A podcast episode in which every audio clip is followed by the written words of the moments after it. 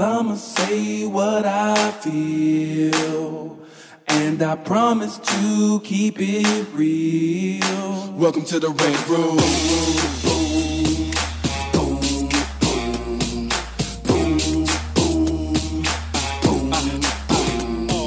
You wanna be a rider? Well, you gotta be a rider till your fears are diminishing, the doubts are behind ya It's hard to grind and the business, got me stressed in the rent room. We let that shit up off our chest. You know the street nerd has got no time for no caca. Sass in class, yes, that's Mr. Bolakaja. Never have to guess when you're listening to Hilliard. He gon' bring more game than a shark playing billiards. It's all about the craft of screenwriting. It's exciting when you turn an outline into something enlightening. Your pen and words are like bullets in a gun. Write what you feel, say what you want. Welcome to the Red Room. What's the next? one? Next one is start as close as possible to the end. What number is it? Five or six? Five. That's five. Start as close to the possible. Does- okay, this does one that goes. mean? Does that mean like what I was saying before with the innocence, where it's like starts? Because it start. Because I know they always say start as close to start late like and early. yeah. Right. Because what they did there, which now I'm a new writer, but it I'll just look at what my experience was of it. Is that I felt like they started too late, too late because I didn't know what they meant to each other. I didn't understand the relationship with the father. Like they said it, but I didn't feel any of it. So when stuff started getting crazy, I was I was like, You're talking about that pilot. The pilot. yeah, the pilot yeah. episode. Yeah. Right. Um, Well, I mean, look. So what does that look, look. I mean, like I haven't seen it, but you're right. It's like it's a very. You have to be able to decide this. You have, and it could have been they wrote uh, two scenes in the pilot that they didn't shot and then decided Right. to edit out because Right. they're like, oh, that's like it's it's not it's too slow when we see it. Mm-hmm. But and that's the thing too that's really interesting about the process of filmmaking is that a lot of times you got to write things and put things in the script to get everyone on board. But when you ultimately film it, you'd be like, I don't need that scene. Because, you know, perhaps in this thing, in innocence, that's something that they did need. But a lot of times you'll read scripts and you go, oh, they took this scene out, or why did they take this scene out? It's because when you're filming it, and you never know this. Um, it's kind of like we talked about earlier with The Rock and, Ba- and the Ballers. Sometimes the cast are so charming, you don't need certain scenes because they kind of like bring you in. That's kind of the point about like the old style movie star. You know, like if I tell you I'm gonna you're gonna watch a Cary Grant movie, you just love Cary Grant. So How come you, he never takes his shirt off though? What's up with that? I, I don't know. I don't know. But it's uh, uh it's one of those things where you look at it and you're like, okay, he's the type of character that because he's in it, his his acting is so compelling. Mm-hmm. I don't. There's not as much story that needs to be told. But in this day and age, when people say there are no more movie stars, it's it, it's because because people need to understand enough about the character to be able to be latched on but they don't but they don't need so much about the character mm-hmm. that's where it's like you mm-hmm. start later and later and later than possible i mean it's like i'm trying to think about a movie well, okay, so I mean, why, you always go to the classics because it's so interesting.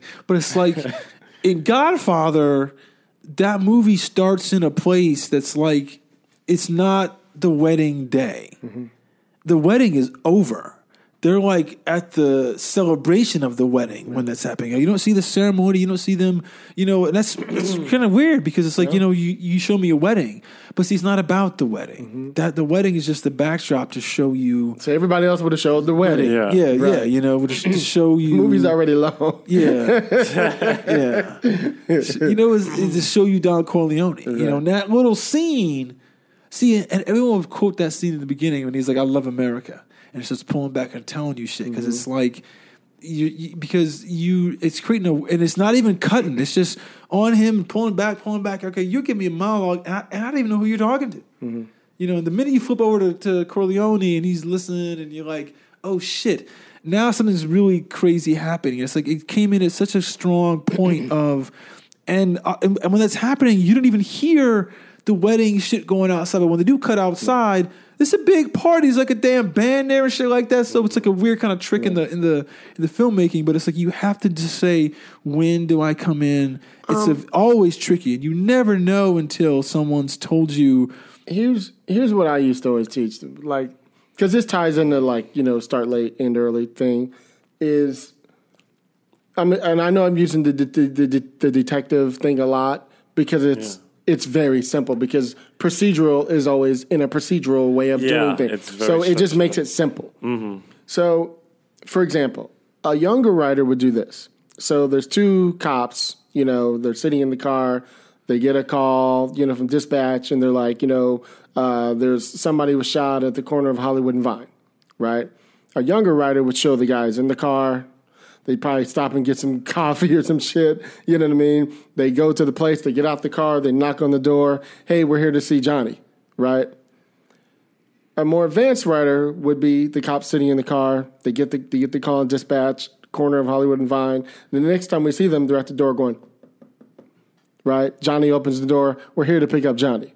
Right now, this is a very simplified way of doing it. See, how I skipped all those other things. Yeah. I told you where I was going. So the next thing to do is to get to the place. Yeah, just push it. Yeah. You see what I mean? So that to me is one of those things. What I'm hearing in that, give me the question with the answer. Start The- late. Yeah, it's, it's basi- uh, start as close to the end as possible. So that's the other thing is a lot of people, when you're writing a pilot, for example, there's in a movie where you start is where the fuck you want to do it.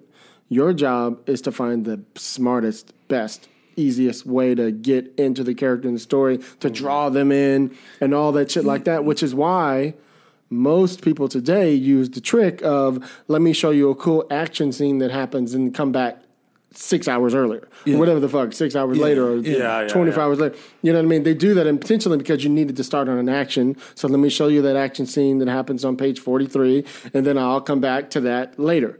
You know what I mean? It's a way to grab you in Mm-hmm. so that you hook the audience early. You know Well, what I yeah, mean? and essentially, if the if that action scene is happening on page forty, they're really you're starting on page 40 and then you're backtracking to page one. Is how, is how you tell. So you're really starting.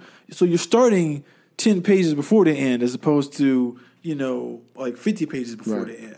I mean, yeah, that's a de- definite trick. I mean, it's a, it's something that goes with everything. It's like like every scene needs to start as close in as possible, and the story and your script needs to start as close as possible. I mean, like scene wise, it's like you know, it goes back to your thing about the detective. You heard about the, the the murder of Hollywood and Vine. You know, I mean, the thing you could do, at, at, like at that, you started later is you they get in the car, they drive, cut to, um, you know, like they're now um, interviewing witnesses. Did you see this? Did you see this? You know, blah blah blah.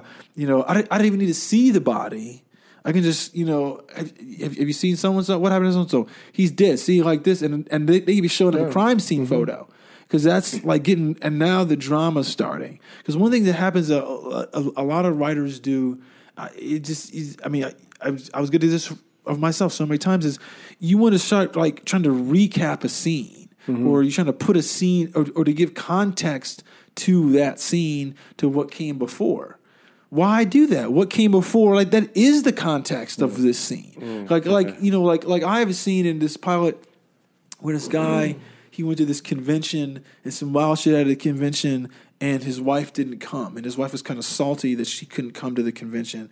And then what happens is when the wife comes home it's like the scene where he's sitting there in the, in the house like oh my god the, today was the most wildest day i went through in my life. And then the door opens to the garage and his family comes in. Mm-hmm. And then and he just sees them come in. The next scene is he's already explained everything to the wife what happened at the convention. Mm-hmm. And now it's like and so yeah so it turned out okay when he lied to her about because we just saw some crazy shit happen. And he's like oh yeah it was pretty it was an easy day at the convention and blah blah blah. She's like okay cool. Well then what's the next move? And it's like even though I was first writing and I was like, he's got to explain to her how crazy it was and blah blah blah. And I was like, Mm-hmm. why? Why? Because we, the audience, know how crazy it is. But We- so you Yeah. gave us dramatic irony, where the audience knows something that the, the and character that doesn't too. know. Yeah, yeah, Right? that that too. Because he's and and not also this helps you understand the character. Is that earlier on in the pilot, he's telling his wife. His wife says to him, "We can solve. You know, we can face everything together as lo- as long as we're honest with each other." Something Right. she says. You gotta him. set that up. You know, You he says that that's or the first first scene with them together, Right. and then he's now lying his ass off to her because he knows that if he told her what really happened, Mm-hmm. she'd be like, "Stop all this shit! Stop it all now! Mm-hmm. Done! Stop it all!" So yeah, yeah, that's the start as late as possible. Just give me an idea for mine. 'cause that's that's Okay, Number six. Number six, be a sadist. No matter how sweet and innocent your leading characters are, make awful things happen to them in order that the reader may see what they are made of. Okay. So this goes into what we're talking about for your pilot with your character. Because you made him timid and all these other things, you you're not thinking sadistically, if it, if you will, right? So that's why I said that like that bus moment that we were talking about if that was a, a, a way to show that there's another side to them they and and here's another thing. Maybe they're timid because of some shit that happened to them before. Like they refuse to ever pick up a gun because they killed somebody. They refuse to ever hit somebody because they hit somebody and they fell off a building. You know what i mean? Yeah. The- or you know what i mean? You know what i mean? So you realize oh that's why they're timid. They're not just timid because they're shy and quiet they're timid because they did something bad Did something bad, yeah. You see what I mean? Yeah, and that, yeah. I mean, it, the sadist thing is is the biggest thing. I mean, it's like, you know, this is the one thing I. It's one of the things I don't like about romantic comedies. And, and romantic comedies are kind of like the best at, at being sadistic with their characters, but it's in a lot of movies. It's it's kind of like the character is going to do something that you know is going to fuck them. Mm-hmm. And they're like, God damn it, like, why'd you do that? And to me, so uh, I, was, I watched it at home and I was like, oh, I don't, I don't want to watch right now. I don't want to watch because I don't want to see the character go through the pain. Right. And you got to put them through the pain because how to get through the pain if it that's where the cleverness is. How do you cleverly get through a bad situation that's going to happen to you? Because if you can do that, then you know it it shows you a lot about the character, advances the story, but also puts them through something harsh. And being a sadist is like, like I said, it's like in in romantic com. th- Think about it in romantic comedies, like that's the thing that where you're able to do it. What's the one? Is there something about Mary that his mm-hmm. dick gets caught in the damn zipper? Yeah. It's Yeah. like that's some shit that you know as a guy. You're like, fuck, that would hurt. right yeah. And it's, ha- and it's but it's happening in a funny movie, Right. You know, because as, as they or even the or even the the the, the cum on the hair yeah, come on the hair, yeah, you're like, oh fuck. and when she knows what that is, it's gonna be crazy. But it's like that's it's like the Dave Chappelle thing is like everything is funny until it happens to you. Mm-hmm. Mm-hmm. Mm-hmm. So you know that's you know that's the that's yeah you have to you it's so important. I mean, but your character that people don't like, the guy you think is the victim, he's not responding to the bad things that's happening to him. If anything bad happens to your character, you gotta like sh- you, you gotta put them through what that is. Like they gotta solve that problem in a way that makes us like all, all, it's all tied together. Mm-hmm. It's it advances the story and it makes us root for them and it shows character. That's how you solve like an obstacle. The obs- the more the thornier, sharper, most more, like more dangerous the obstacle is. That's what makes you go fuck. How I mean, it's I mean, it's honestly, it's what- I mean, it's easy to do that in a horror film Right. because it's like fuck. But when you do it in non-horror films, that's why everyone likes those movies.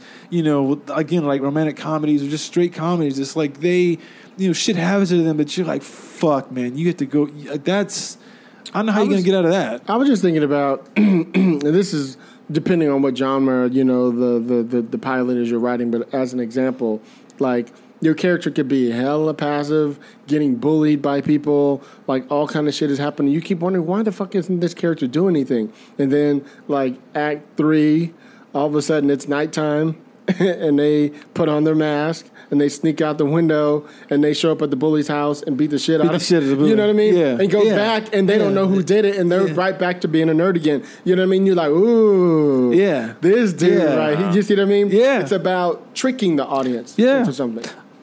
We have to have a conversation because these are this all feels like new to me because I've been trying to figure out right now what how to do that because I'm gonna tell you a little bit about my character. He he is more timid because when he was uh, younger, his mother was going to give him up for uh, adoption. And basically, what she did is because he fucked up, he did something bad, and then she took him to an orphanage, left him there for a week, just to show him she's not playing with him, Okay. and then picked him back up. Oh, that's like the old Alfred Hitchcock trick.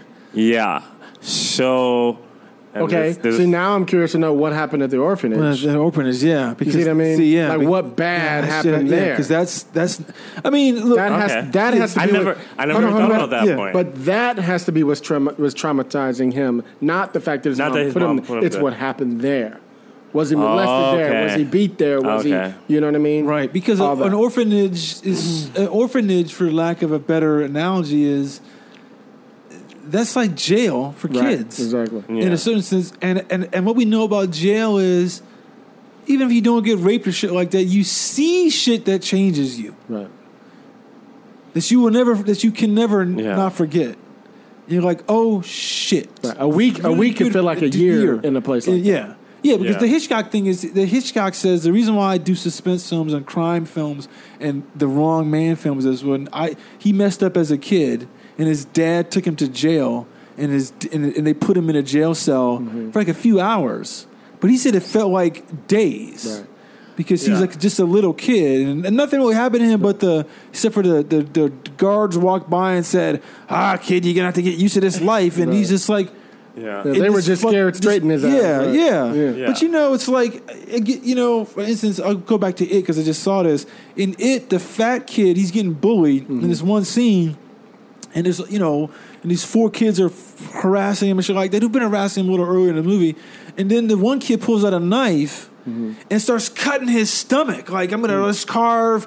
You know, like he's gonna carve his name into his chest, and, and and and even his and even the bully's friends are like, "You're taking it a bit far," you know, and they're cutting him, Yeah. and, and and he's like, "Tell me what to do." And then the kid, who's got beat up before and everything like that, at that point he goes, "Fuck this!" And he just kicks that guy in the nuts, hmm. who's cutting him, because he kicks him so hard in the nuts, and he's leaning against this fence. He like flips over the fence. But, but you know that was a hard kick in the nut for him to send himself over the fence, and he rolls down and rolls down this big ass hill, and all getting beat up and shit like that. And you're like, that's being sadistic because he got his damn gut cut. Mm-hmm. You know, oh, because he's kind of fat. He, he's like, I'm gonna cut that. f- I'm gonna, I'm gonna, he's like, I'm gonna cut those tit offs, those tits off, like Oh pig God. boy. And you're mm-hmm. like, Jesus, This that's is some crazy why ass I don't. That's oh, so crazy God. ass. But that's why you have to watch that shit. Yeah, because because you- you need to you know, see you what see, what 'cause- level They're taking it too. That's the and- it's int- it's funny because that's I think what it is is I have to learn how to like more dramatize more. Yes. because You gotta love turn, my mother. You gotta turn shit up. Yeah, I love my mother. She's super supportive. But I did have a situation when I was a kid where she didn't drop me off at the orphanage, but she told me to pack my clothes in a garbage bag Mm-hmm. and basically went on errands as I'm in a back seat waiting to get given away. Right. And for me, that was super traumatizing. oh, I'm sure. But see, to me, that is something you could be. He could be having flashes of throughout the whole Throughout season. the thing. Like we don't, we never see the entire thing until the end. Of, just little pieces throughout the entire season. You see little, you see, li- you see that little what moment about the of. pilot though? Uh, The pilot's the But you need, just need to be focusing on so- what's the important things you want to show. Yeah. All the way up to the fact that he gets there, he gets to the door, and the door is open. And we're like, what the fuck is in there? We don't know till next week. You know what I mean? You Right. just give us little pieces. But that's only the backstory. Also, that's the part. well, of, see, but like- he- But we learn but about you him. learn. See here, okay. Have you, have you seen Sharp Objects? I, I, you know what? I blame myself. I've been wanting to, and I've been looking at it, but I haven't yet. Okay, so I Sharp. will. Okay, Sharp Objects is interesting because That's a new series, right? yeah, Yeah. Um, Amy Adams. Jean-Marc Vallée, who directed Dallas Buyers Club and and Pretty Little Lies Mm-hmm. last summer, he does this, and he does, and it's like you meet Amy Adams.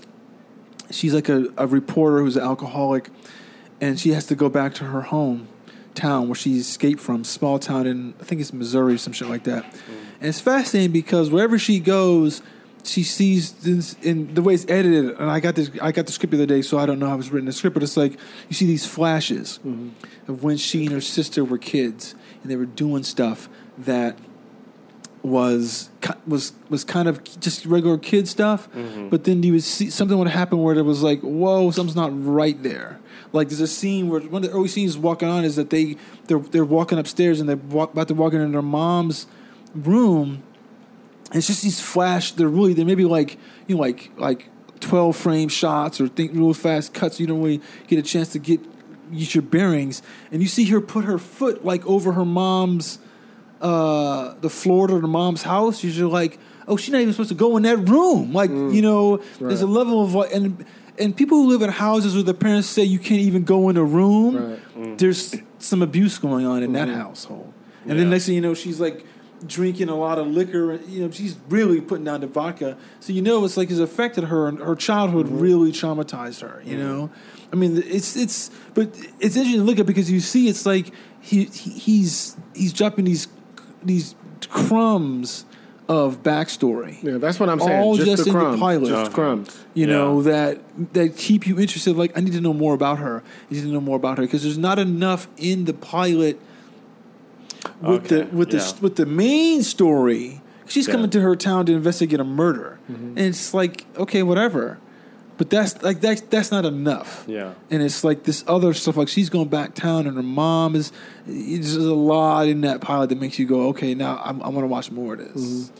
Yeah, I, I, I, I- it's I believe it. What it is also is I have to get more comfortable with flashbacks because you know people. A lot of people have rules about flashbacks, and it gets scary because you don't want to be the one who puts a flashback in that makes you look. Just make like- them nice and concise and tight.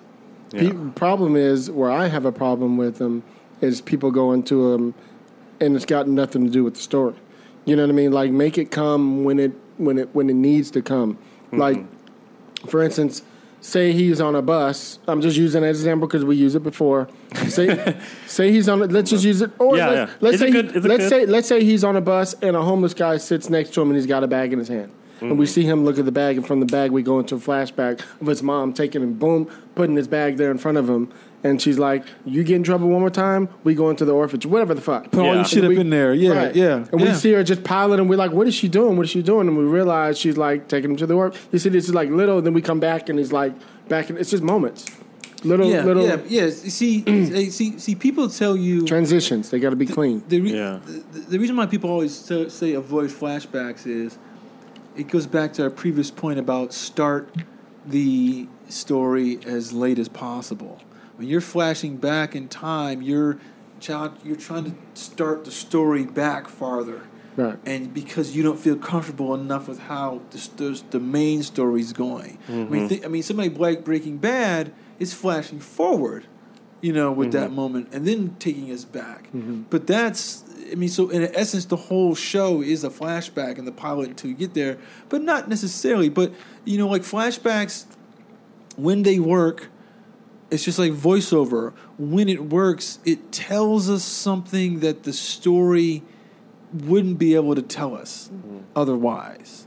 You know, and Yeah. And and what we're seeing is not the exact same thing that yeah, they're talking about. Yeah, well, that's the great thing That's- too about that's the flashbacks hard thing. is that you're going to be a, the unreliable narrator, which mm. is which you can do in a flashback because it's how that character experienced an event, not necessarily how the event happened. You know, and that's Yeah. like a thing too. Because then later on, someone you could talk about the flashback, mm-hmm. and she could be like, "That's not what happened at that moment." And then, the, and and then there's a revelation for the audience and for the character. Mm-hmm. You know, and then it becomes, "Oh shit! Does this person not know how to remember events right?" Mm-hmm. And then it makes you now more curious about that person because then you're like, "What else do they get wrong if they don't if, if their memory's suspect?" Because trauma makes you believe things differently. Yeah. Yeah. You know what I mean? So think about that. What we got? What's next? Point seven. Write to please just one person. If you open a window and make love to the world, so to speak, your story will get pneumonia. Agreed. Okay. That sounds sickly. Here's here's here's how I look at that one. Mm-hmm. And I've I've been saying this for years, and maybe it's because I used to read. I write for the reader. now some people write for you know the producers and you know whatever their thing is. I write for the reader because what I've learned, no matter what company you're at, no matter who your friend is who says they're going to read the script, if they're a big producer, their assistant's reading it, right? And Yeah. then they read it. You know, you know, we have friends who who will take the time to read, but usually they're like, "Here you go, read this thing right Yeah. quick." It's right? other writers, yeah. So, Yeah. the- so I have learned from myself, I write for them. I write for them in a way to where they go, "Wow, dude, I need to pass this on, you know, mm-hmm. to to such and such producer." So, so, so for me, what's the question? I mean, really, really? It's like write to please just one, One person. person. If you open a window and make love to the Right. world, so to speak, your story will get pneumonia. too many people focus on trying to um, for instance, if your movie is in the LGBT world, Yeah. you're trying to appease everybody in there to appease them. And then your character may be black or Latino or whatever, so you're trying to appease them. Yeah. Right? So mm-hmm. focus on the people you're we're one person you're really trying Yeah, to because. Yeah. think about it. If you if you if your movie is in the LGBT world, you you might say, "I'm just gonna tell the T world Right. of that." if I try to fit all the other things in there, then I gotta you know I gotta service their story, or I gotta be. It's the thing that I see is happening with a, happens with a lot of movies in the last five or ten years. Is why they're not they're bland. This just has to do about stories being bland mm-hmm. is that they're trying to mm-hmm. appeal to all these audiences. And something that is going to appeal to a 10 year old is is not going to appeal to the 65 year old mm-hmm. grandmother but movies because they're such expensive bets they're trying to make them fit into that they don't they won't i mean like to me like this is i thought this is what i thought was the problem with Avengers Infinity War. Mm-hmm. I was like, you're mm-hmm. trying to make sure that everyone who watches this movie is going to love it. right. Right. So therefore, there's really no violence in this movie. But that's a violent. The the the, The comic. the, the actions are inherently violent Yeah. in that, Right. but you didn't show me any violence in the thing. Like like all these people fought and died, and they died in like the snap. Oh, okay. And I was kind of like, okay, now if these guys are really saying, you know, fuck the little five year old and fuck the 65 year old grandma, I'm gonna make a movie for like, you know, this 15 to 25 year old audience, like that's my core audience, then Captain America would have got killed on screen. In that battle, he would have been like cutting. You would have killed him. It wouldn't have mattered because you know they- they're going to come back because of, the reverse of the thing. Of. But you kill people like strongly like that on screen, the audience is shit a lot harder. Like, oh damn, I didn't know you were gonna kill Cap that way. Fuck. And it's more memorable. But it's like, well, I can't kill Cap that hard, and I can't kill I can't kill Black Panther that hard either because we just Yeah, I was you know, uh, they couldn't you- with me in the room. You know what I'm saying? Because then you, people are gonna get mad. Yeah. But it's like that's where you're trying to appeal to many people. That's why I think a lot of times you look at these like these '80s horror films or action films. Why action films have a hard time working now is because they weren't afraid to. Shout out to the Russo brothers. Yeah. They pay me. How y'all, know- love y'all you know, motherfuckers. hey, look, they make great movies. That's you know, that's not a shout on on them. That's like that's, probably, that's probably probably Marvel telling them. Right. But I can't keep put a movie made a billion dollars. What the fuck, you know? But um, but if you look at an action film from the '80s, right? Like those movies are very specific. They're not trying to appeal to women. They're really not trying to No, appeal. To, no. They're not trying to appeal to you know to people of color either. You know, like we ain't trying to do this. Right. But that's why those movies have a certain kind of edge to them. You start, you know, I got to appeal to women, I got to appeal to people of color, and everyone like that. Then it's like certain kind of films can't, certain kind of stories can't bear that weight because it's Mm-hmm. kind of it's that's not the way the intention of the story is. So you, so you, you got to make that movie slightly differently. Right. You know, It's an interesting thing, actually, that point because um, the pilot that I am working on, it's kind of I've held on it for a while. I've literally done it three times, and uh, the second version I did uh, when I did a table read. I had a trusted friend, a girl who's awesome, and she's the one who tells me the truth. She has the blunt truth that I needed. And she asked me at the end, she said, Is this the story you want to tell? Because understand that this is what I'm saying. And basically, how she saw it was me going against the black community. Um, because my protagonist is black and gay. So she saw it as going against the black community and said, Is this what you want to say? I had a specific intention for it. And I guess it wasn't for anyone, for a specific person, but more to show a light of what I experience in around cer- certain situations. And so I guess the certain actions that he got in, she saw the symbolism as being something like negative. Anti-black. Yeah, it was like anti-black, but I was like, no, no, this just it just happens What this protagonist goes through these certain things, these bad things happen, but it's not because he's black that they happen. It's because I want to show basically why he may be more cautious of his emotions because his emotions caused certain things to happen. So, like to be careful of how you. I know it was a very complicated thing where just like, Well, like Okay. between people, myself, what I want to say, what people interpret it, and Well, two th- couple things in that. One, you don't.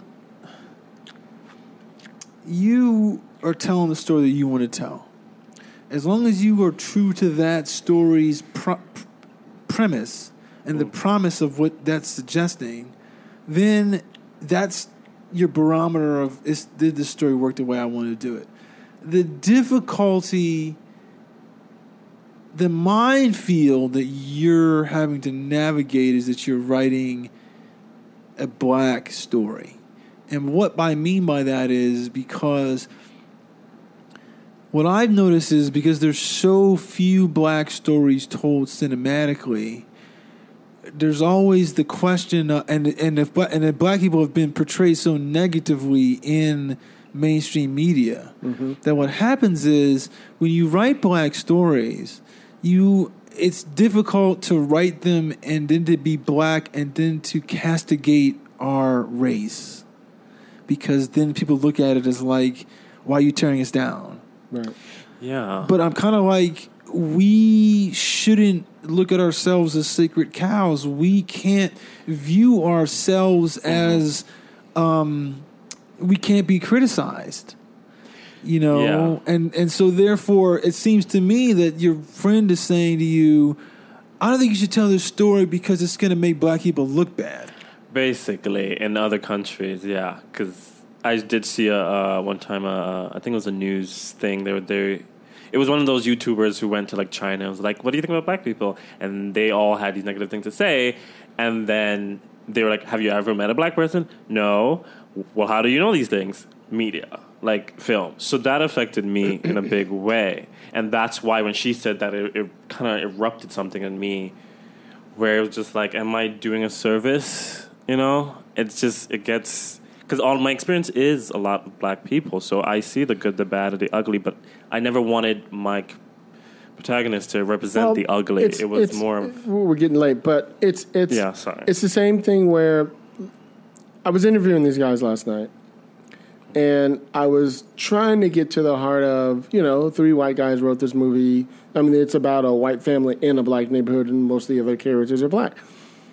And I was just trying to get to the heart of, you know, have they had any pushback or whatever. I thought they pretty much really nailed, you know, lingo. And I mean, it was on, wouldn't you say?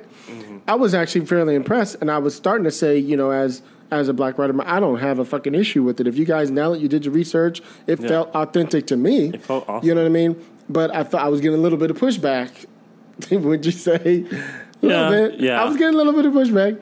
Um, oh yeah. I think they were a little intimidated by that, you know, and and and that wasn't where I was going. I was really just trying to see like, had this been five years ago, we would probably wouldn't even been having this conversation, you know, even ten years ago. Um, but now we're at a point now where you know some of our friends are like out there going, no, they shouldn't even be doing that at all. You know what I mean? And you and I are like, if you motherfuckers nail it and you came up with it first, go with God. write the story. I mean, You know what I mean? uh, look, like I again, I, I, I, it goes to my thing about uh, there's a crystal around black stories right now. Right. I mean, and, and it's like like Precious. Mm-hmm. I don't think Precious would get made today.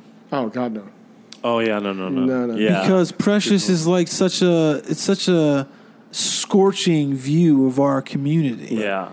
That we're like we don't need to have that since we can control our stories we're, Mm-hmm. we're not going to show that shit mm-hmm. and that's the thing it's like the dirty laundry of black of the black community doesn't is it, like there's going to be people who are going to be mad if you show the dirty laundry of black community mm-hmm. Right. but it's like you know if you you know like what's that? Is a black boy? Yeah, or native. It's a black boy or native son. But mm-hmm. one of them, it's like you read it and it's like just the opening pages are just like, God damn, this poverty for black people is really fucking bad. Yeah. You know, but it's like that's the world. Mm-hmm. I mean, are you trying to shy away from that because you don't want to mm-hmm. show that anymore, or and and so that's that nuance. But but you're saying a different nuance. It's like I'm showing something about like this this gay experience with the black the black community has said this. But we know in general that the black community is is a lot more conservative Mm-hmm. about uh, about gay issues Yeah. than the community, Yeah. you know, the, the, you know, than just the, the Some of them mainstream church people are yeah, the worst, yeah, the, too. the mainstream America, Right. you know. So that so you're gonna get that pushback. Mm-hmm. You're gonna get those those those questions about should you be telling this story. To me, it's kind of like That's yeah. what intrigues me. Yeah, I'm like, I should be telling the hmm. story Freak me out. because guess why? You're telling me I shouldn't. Right. That means I hit a nerve with Right. you, and that means that I'm hitting nerves with people, and that means as an artist I'm on the right track because I'm hitting people's but nerves. are you hitting nerves or are That's you on the nose? Right. And that is what that's what you have to get to the core of. Yeah. Is are you preaching? Are you going, look at this shit, this is bullshit? Mm. Or are you going, this shit is look how real this is? like we were talking about Pose, right? I don't know if you got further in. Have you you've been watching it, right? Pose? Lord knows I wish I was. Okay. I, I need cable. Okay.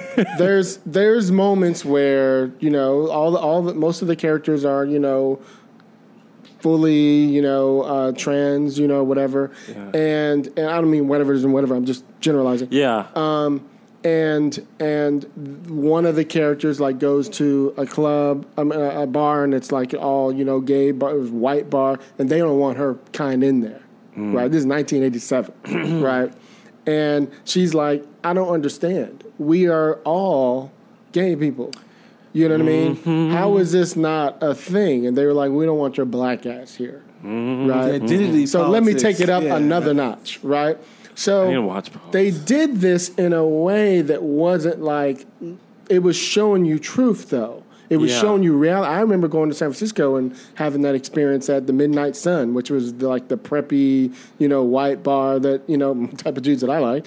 So I show up in there and they're like, "Hmm, I don't You know if to step you out of here. Yeah, you supposed to be in here or not." Yeah, yeah, you know, I yeah. mean? you could just feel the tension wasn't right. You know, even though people probably thought I was cute, but still, it was like, "Hmm, you need to go across the street to the such and such." Right. you know what I mean? Yeah. down the street, like where the riffraff is at. You know what I mean? Yeah, that's and that's it's funny because my my mm, show I'm writing now, that's initially what it was around. Mm-hmm. It was my experience as being a gay black man in the gay community, and the negativity that people pretend isn't there because, of course, I'm literally part of two black and gay, two different co- communities where I have to be like what you said earlier, like kind of have the diamond around it. Everything's great. We're good. I can't talk about anything I'm experiencing that I may not like. And mind you, the pilot wasn't anything towards black. It was more towards gay. It was just experience the black guy was having made it like But if he's always the victim, then that is, for example. then again, yeah, I did me- have the victim. Right, and see, and see, like for example, we were talking about when I wrote Black Wall Street. Right, I made it so the the um, the shoe shine parlor was a neutral place. Yeah. Whereas, like, if you were in the gay club, right, the black gay club, it would be like the ballroom. It's a neutral place mm-hmm. where they can be themselves, laugh, have fun, and whatever's on the outside of the world does not exist. Mm-hmm. You got to have those moments where they're having fun, where life is actually good within this little bubble right here. So that when they go outside and we see the world is actually doesn't like that, we understand more and we're with them more as opposed to every time they get in a situation it's a negative thing because he's black and he's gay. You see what I mean? You got to have mm-hmm. moments where you go and go, "Oh, wow. Man, I almost wish I know people like that. I almost wish I could be there." You see what I mean? Yeah, yeah. You got to have those moments where where the audience wants to go on a ride with you. They Yeah. don't they don't want it to all be somber and you- sad you, and you modulate. yeah, Right. that's Modulate. what I'm learning right, Right, now. Yeah, you got to just think about when you were at the club and you had fun. I know you did. You know what I mean? I did splits. See I what I'm saying? But we should be seeing those moments of that character Of on the dance floor, probably just fucking loose and having a ball. Yeah. And when they leave out of there, then here come the little thugs outside fucking with them. You know what I mean? So yeah, the positive, the light in the You gotta, darkness. you gotta, you gotta be showing it. So, we got one more. Last one. Give your readers as much information as possible as soon as possible. To heck with suspense, readers should have such complete understanding of what is going on, where and why, that they can finish the story themselves. Should cockroaches eat the last few pages? Okay. I agree with this and I disagree with this. And mainly it's because I like curiosity.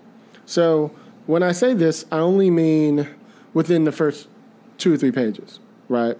You have a little bit of mystery, a little bit of like, what is going on here? Yeah. You know what I mean? I want to, and then boom, page two or three, you're like, oh, that's what that was about. There's a big reversal.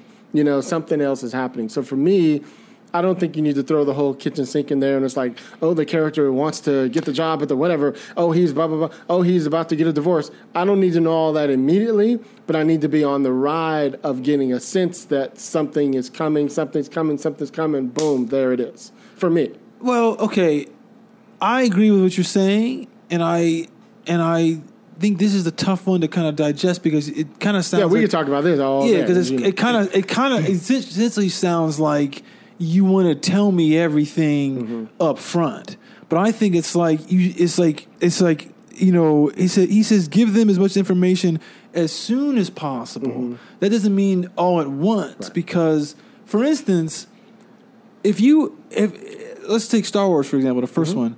If you are watching that movie and I'm giving you the information, and let's say right after Ben Kenobi gets killed, that, you know, like in the theater and the and and you know and the reels stop.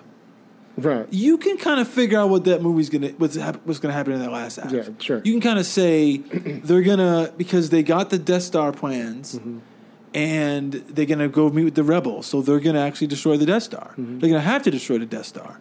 But if you were like leaving out the fact, like I think the information is, imagine if you didn't know that that R two D two had the Death Star plans mm-hmm. the whole time Right. you're kind of like wondering, well, why are they take? They're so careful about this droid. Why are they worrying about that? You know, because you don't you don't have that information. But yet that one piece, oh, he has the Death Star plans in him, is giving you so much information because the because because that's something you find out before you even see the Death Star. Hmm. The Death Star is like maybe another forty minutes away before you mm-hmm. see it. And the minute you see it, you're like.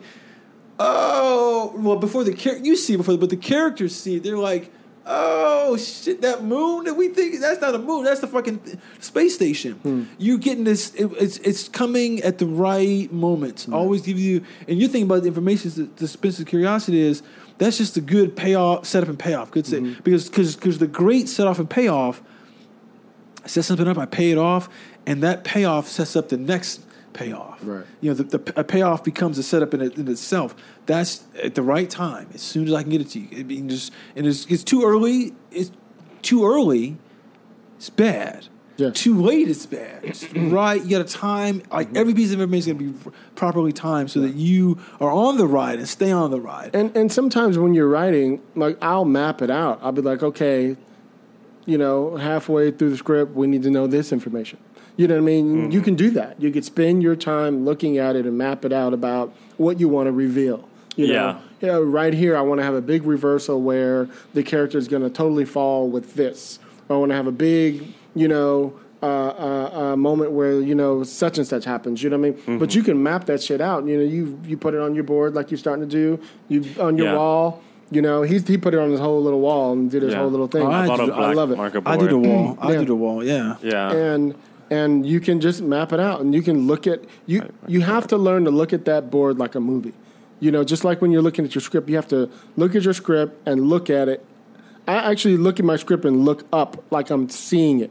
I'm trying to visualize hmm. you know it as a movie and if you can't see it as a movie it's fucking not a movie you know what i mean True. you can tell you know, you know if a scene feels like it's going too long it's like this pacing is just pacing is the, i mean that's that's that's why i like to put i put on the wall too because i can kind of like see how things are timing out Right. in a big way Mm-hmm. because you kind of know like oh i mean you mentioned save the cat earlier i mean as much as i don't this is i care about uh those kind of like like formalized beats you got to have that structure in a way but it's really all about rhythm right. You know what's the rhythm of it? The audience is gonna the audience gets like the, the tension in the story begins to fade at a certain point.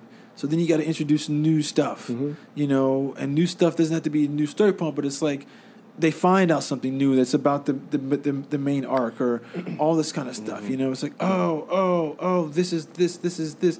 It's you know it, i mean you just have to keep everyone's it's all about worrying about attention span, and it, like you guys mentioned the movie last night. You guys felt it was like a little long.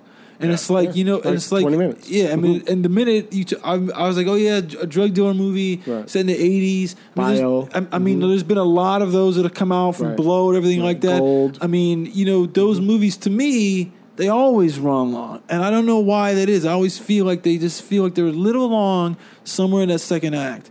And I don't know why that is, but I just kind of feel like oh, the minute you even told me, I was that's why. I, just, Right. I just, I, I Everybody had to pee when the motherfucker was over. you know, yeah, you know, and it's like that's It good though. It yeah, good. I mean, I'm not no, no, but Yeah. those movies are the movies are always good. You do watch them, and you're like they're fucking great. Mm-hmm. But Yeah. then the minute you kind of say all ultimately, you're like this is you feel it. just felt in your body, you know. In, a, mo- in a movie that's not, you know, here's a great example. If you ever watch, here's a movie you put on your list. Um, Amadeus. Oh, love him. Okay, I've seen Amadeus but have you seen with the, the, direct- white but have- teacher have you in seen- school. But but but but but, but, but, but have you seen the director's cut? No, I was. Oh, it was like it was like high school, middle school. Where I You saw need to watch it with your new eyes. Okay, yeah. I know. As a Okay, filmmaker, as a writer, you know what I because mean? it's one of the most brilliant movies everyone should see. I love it. But here's the thing: Amadeus, you watch that movie, and I love that movie, and it won like six or seven Academy Awards. Mm-hmm. Fucking awesome ass movie, shit like this. But you go and you watch the director's cut, which is the the, the theatrical cut is like two hours and fifty minutes, right? Mm-hmm. The director's cut is three hours and ten minutes, so Wow. it's twenty minutes longer, right? Yeah, But it's a better movie at three hours and 20 minutes hmm. because there's stuff about his wife, Costanza, that you don't know about her character that just makes you think so different about, about everybody. Salieri, just like, oh shit. Oh, but then you say to yourself, he had to cut it out because of time. Mm-hmm. He had to cut it out because people, the attention span mm-hmm. is Yeah. like, I, that's extra 20 minutes is hard. Hard to keep and they'd have to cut it down even more now. yeah, they cut it down more now. But that movie, I mean, I, I remember watching it and I was like, this movie, I mean, I've, I don't know, I've seen it maybe 10, tw- maybe 20 times. It's so good. But I've watched the director's cut twice and it's like, it, and the director's cut is, I think, the only version you can see on Amazon. It's not another thing, too. You can't see a lot of movies anymore because there's no more video stores. Um, but yeah. That's what makes it hard for me. yeah, now. it's just, it's it's a it's a very select thing to see where the pacing, where the where he's he's juggling pacing with story with and he and he ultimately said, "I'm going to give the audience what they want." As opposed to what I want, Right. but fans of the movie who know what the movie is can go watch the longer film and be like, "Oh fuck!" but if you haven't seen it, then you gotta like you know, you, you, you you have to trim it down. and then Brilliant watch. movie, though, by the way. Yeah, Love Brilliant fucking movie. Yeah, well, good episode. I'm probably gonna break this up in two because we're almost at two hours on this motherfucker. yeah. So where are you at, Jasani? I am on Twitter as Jasani Drew, which is J E S as in Sam, A N as in Nancy, I, last name Drew as in Drew Barrymore. Um, yes. He's practicing Um, that shit. no, I do this. This is how I introduce stuff. Like my name is Jasani, like the water with a J. That's exactly how I say my name every time. Um, and on uh, Instagram, I'm Visionary Alignment. On Facebook, find me as Jasani Drew. That's what's up. Where you at, Chris? I am a unauthorized CBD on Twitter and Instagram. All right. And I am your host, Hilliard Guest. You guys can find me on Twitter at Hilliard Guest. You guys can follow the show, Screenwriters Rant Room at Gmail. Oh, follow the show, Screenwriters RR. I can't even talk straight. Um, please, uh, if you have any questions, Screenwriters Rant Room at gmail.com. Um, please go on iTunes, Stitcher, Apple Podcasts, whatever you guys listen to. Give us a five star review. We need that for the metrics.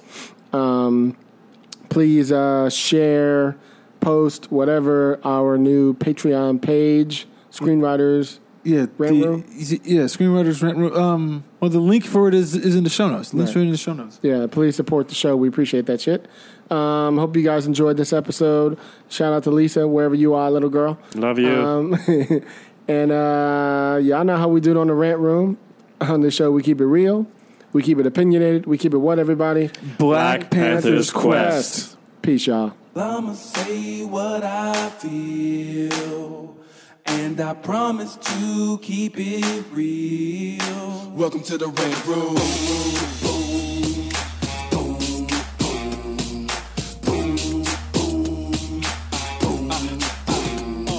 You wanna be a writer. Well, you gotta be a writer till your fears are diminished and the doubts are behind ya. It's hard to grind and the business, got me stressed in the Rant Room. We let that shit up off our chest. You know the street nerd has got no time for no caca. Sass in class, yes, that's Mr. Bulakaja. Never have to guess when you're listening to Hilliard. He gon' bring more game than a shark playing billiards. It's all about the craft of screenwriting. It's exciting when you turn an outline into something enlightening. Your pen and words are like bullets in a gun. Write what you feel, say what you want. Welcome to the Red Room.